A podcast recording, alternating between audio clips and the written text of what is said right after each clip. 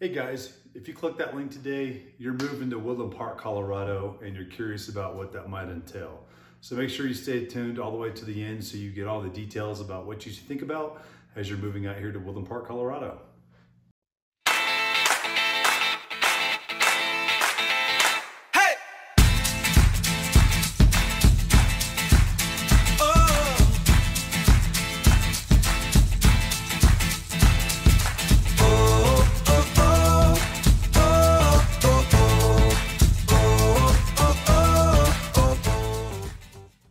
What's up, guys? Is James Dean with James Dean Mountain Real Estate and Keller Williams Client's Choice, right here in Woodland Park, Colorado.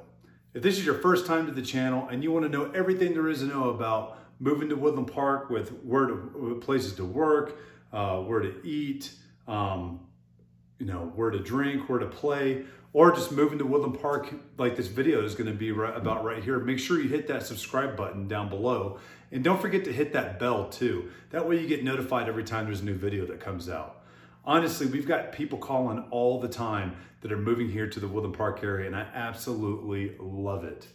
So make sure you reach out, give me a call at 719-304-9772. Shoot me a text, send me an email, send that carrier pigeon right on its way. Get them out here so that I can help you as you're looking to progress towards this move to Woodland Park, and, uh, and I'll have your back for you during that time period. Okay, so today we're talking specifically about moving to Woodland Park, Colorado, uh, and what you should think about as that time gets closer. So these are some important aspects um, that if you have or haven't looked for a home yet, that you should think about uh, as you're considering doing this. So one of the big first ones are um, we've got two major types of areas you can live in out here in the Woodland Park area and the Teller County area specifically. You've got rural and then you've got your, your suburban area or your, uh, not really urban, but more just suburban type area. So what type of home are you looking for? Are you looking for something that's got more privacy based? That's going to be able to supply you with the ability to enjoy your own piece of land without having to see your neighbors?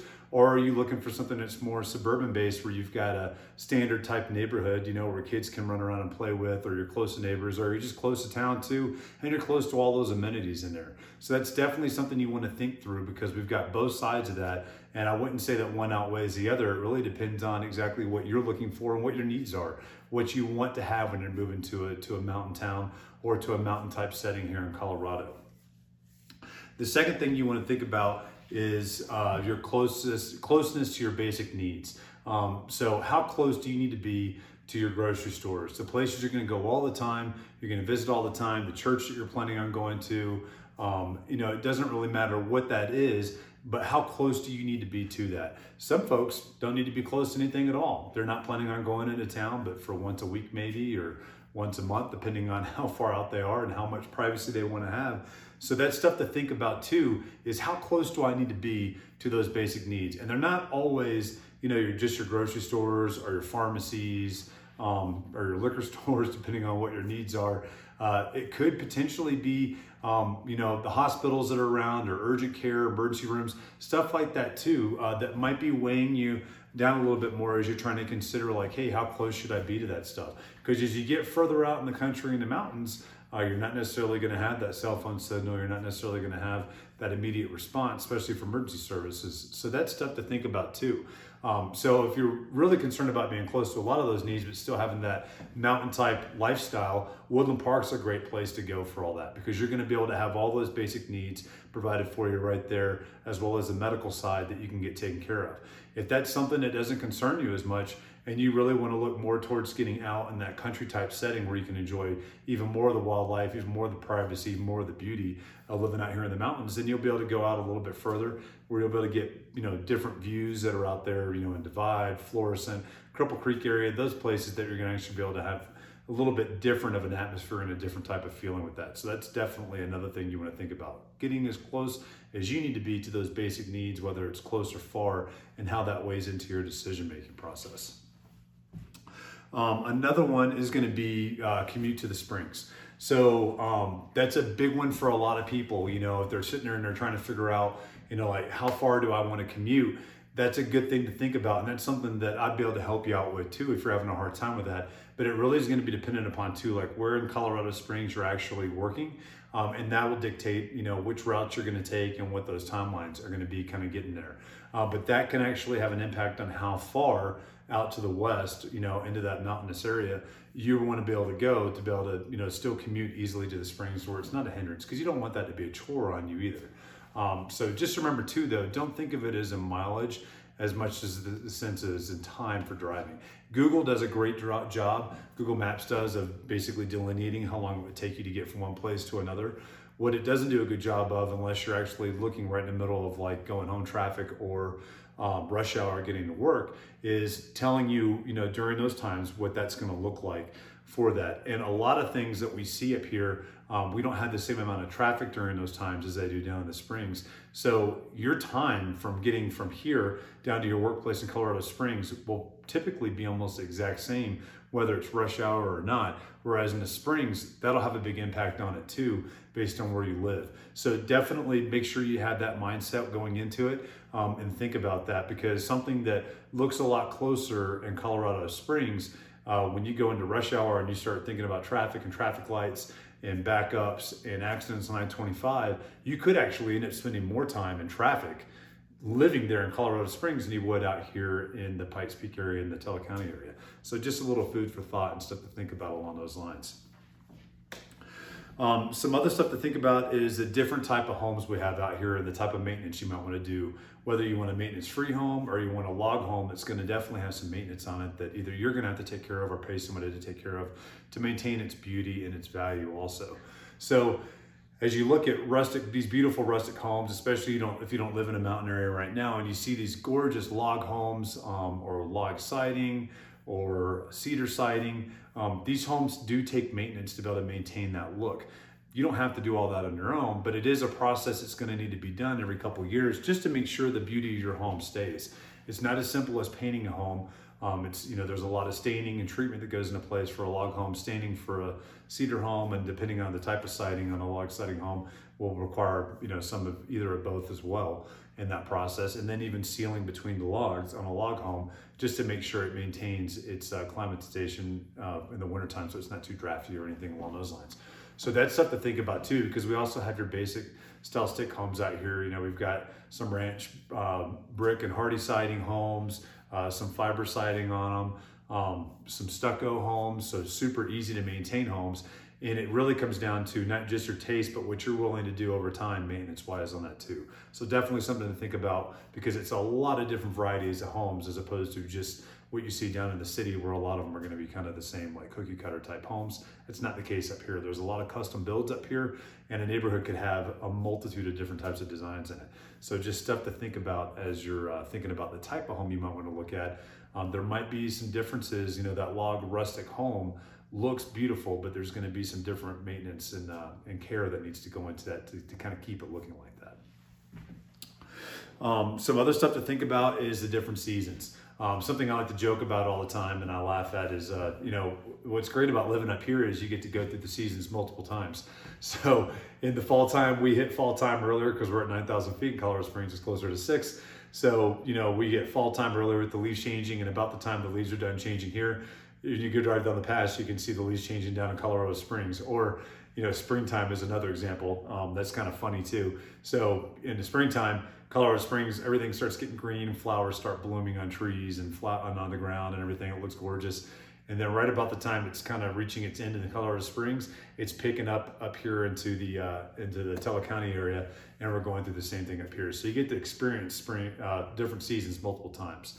Um, but definitely remember, you know, um, since we are up here in a mountain area, we do typically get more snow. Um, although it's it's usually handled really well up here, especially with the road coverage with the plows that we have up here in Teller County. They do an outstanding job with making sure these roads are drivable as soon as possible up here. And uh, but that's something to think about uh, because living down in the Springs, you know, it's not necessarily as important to have a four wheel drive vehicle or a vehicle that's not rear wheel drive that's a sports car up here in the wintertime, you're gonna have a hard time dealing with that uh, just because it's gonna have those different types of feels because you're up in the mountains with the wintertime. So definitely something to think about too is the different types of seasons we have up here and how those can affect what, what goes on. Um, give you an example, we had a Dodge Challenger when we first moved here and uh, horrible in the snow and ice, obviously.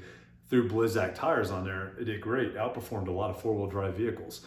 Uh, but um, and we thought, oh, we nailed it. We we get to keep it. And then um, springtime came, and all the dirt roads out here. And uh, I'll tell you what, it did not handle well at all was the mud.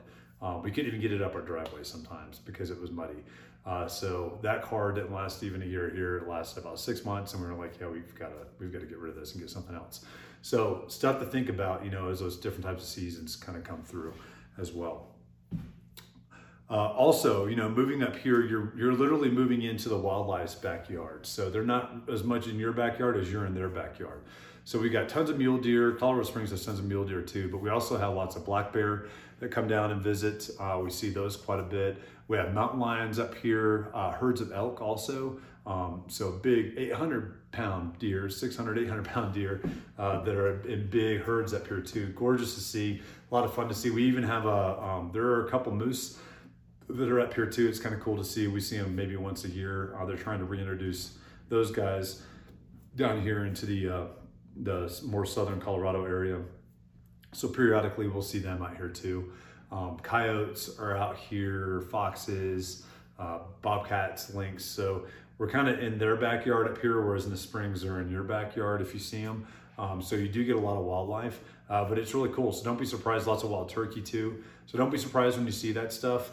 Um, definitely don't want to walk away from your house and just leave your house with all the doors open and stuff. You might find an unwelcome visitor in your home, uh, like a bear or you know something along those lines. So definitely don't want to do that. And then also leaving that garbage out too. It's something we just don't do out here. You know, they'll destroy that stuff in a heartbeat.